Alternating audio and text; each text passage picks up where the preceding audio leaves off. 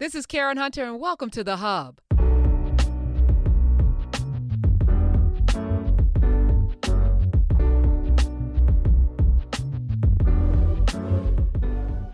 So, yesterday was Marcus Garvey Day, and I want to say thank you to everyone that signed the petition. But I also want to point some things out. Uh, so, the petition got, mm, I think, more than 100,000 views and less than 5,000 signatures. That math ain't mathing for me. And so I'm just I'm trying to make sense of it. How does it get 100,000 views and less than 5,000 signatures? I'm confused by that. Um, so what I'm going to ask everyone listening to my voice to double down. If you got an extra email address, go and sign the thing again. Go sign it and send it to 10 more people. Why? Because it's not even about. It is about pardoning uh, Marcus Garvey, but it's more about showing that we can collectively do something and make make make a difference, make a dent together. There's strength in numbers. Everything in this country in this world is driven by algorithms, is driven by numbers, is driven by clicks, is driven by petition signatures. And so for me sitting here every day with this amazing audience that uh, has chosen to pay for radio and tune in to 126 for most of the day, and especially this show, I know that we can do more. I don't know what's going on with the math, but I feel like you you're gonna make me double down because what I know is that there's resistance. So yesterday, um, several people with larger followings than I have Yvette Nicole Brown, uh, Reverend Al. I think Roy Wood Jr. today is going to be posting, and Rex Chapman, because I thought it would be good. He's got like 2 million followers, but he's also, you know, an ally. It would be nice to not just have uh, melanated faces with the, the message, you know, Marcus Garvey Day and Pardon Garvey. So he posted on his social media. Has more than 2 million followers and got a lot of backlash. He texted me last night. He was like, yo, what is happening? You know, and I tried to explain to him, you know, and it's, you know, he, he'll post stuff about, you know, outrageous white people acting outrageously all the time. But he said, I've never gotten this kind of backlash and he was like oh me a white guy what the f? Like what the f? Lenny dykstra went at him for posting and him in a t-shirt with marcus garvey on it went at him. And so i'm so i'm, I'm saying out loud it bothered people that a white man posted an image with marcus garvey on his chest with the hashtag Marcus Garvey Day and Pardon Garvey to the point where he was battling most of the evening. And I and I say this to say, what are you afraid of, people? Again, um, I'll say it a hundred thousand million times every time I can think to say it that whiteness is a made up construct, blackness is a made up construct. This notion of race is a made up construct. It is a power tool used to denigrate and deploy um, in all areas so that people uh, at the top 1% can continue to build their wealth with the chaos of the 99% fighting over melanin and their right to exist based on the amount of melanin they have or don't have.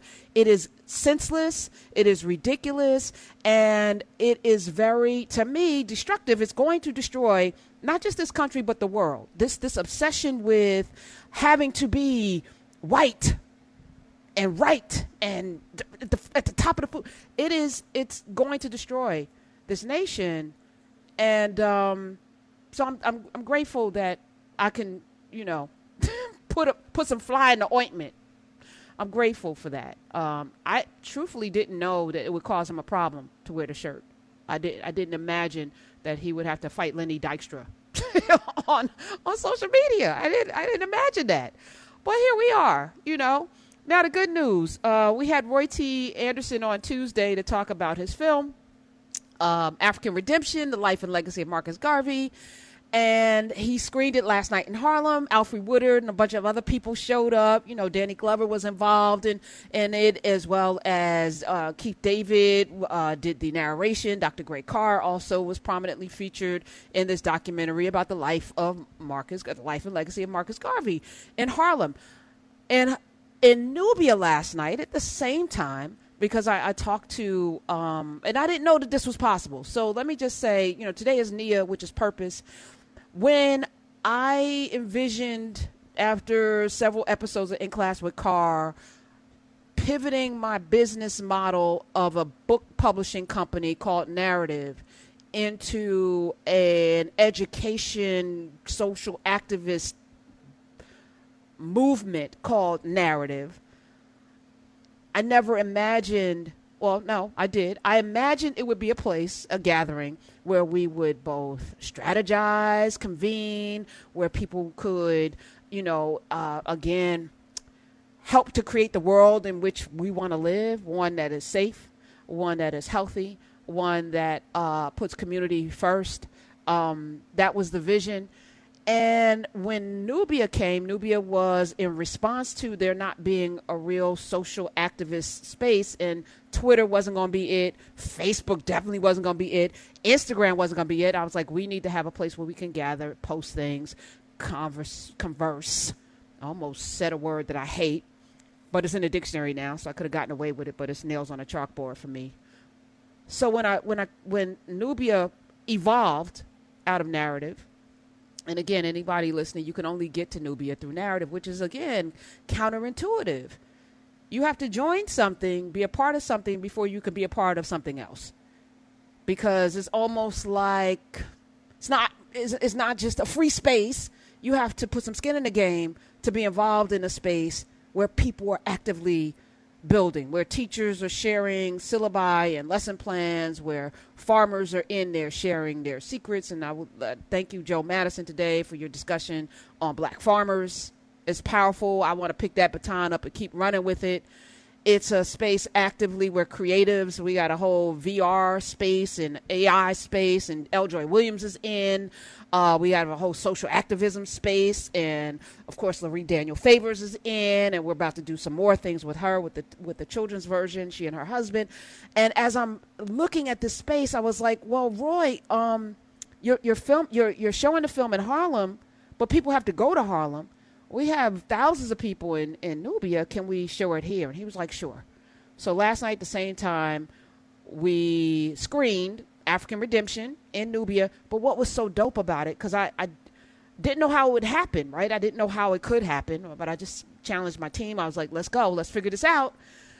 We're chatting, we're talking at the same time that we're watching. And it and, and let me thank Lindsay because because of your yoga class, we had to add different layers of how we could do yoga while you could help instruct people in their poses and it could be live and folk could it, you know participate.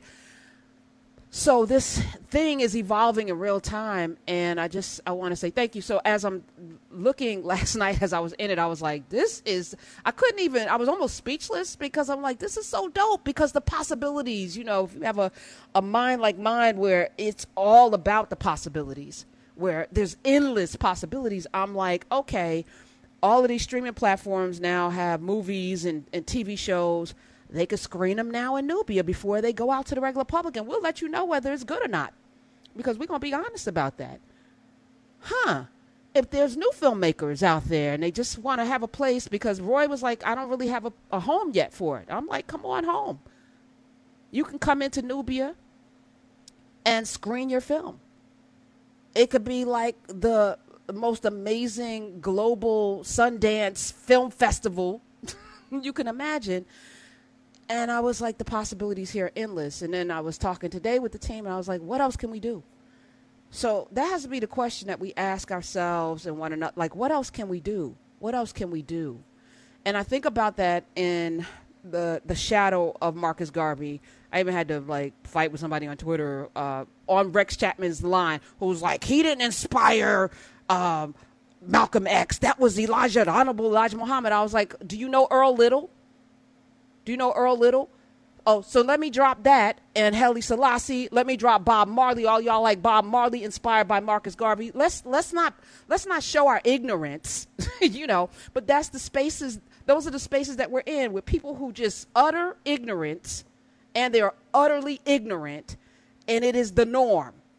It's the norm. So I don't like that. I want to be in the renewed normal. I don't want to be in this normal that we're in now, which celebrates ignorance. So I um, I just want to say thank you, first of all, to all of you who brought a brick.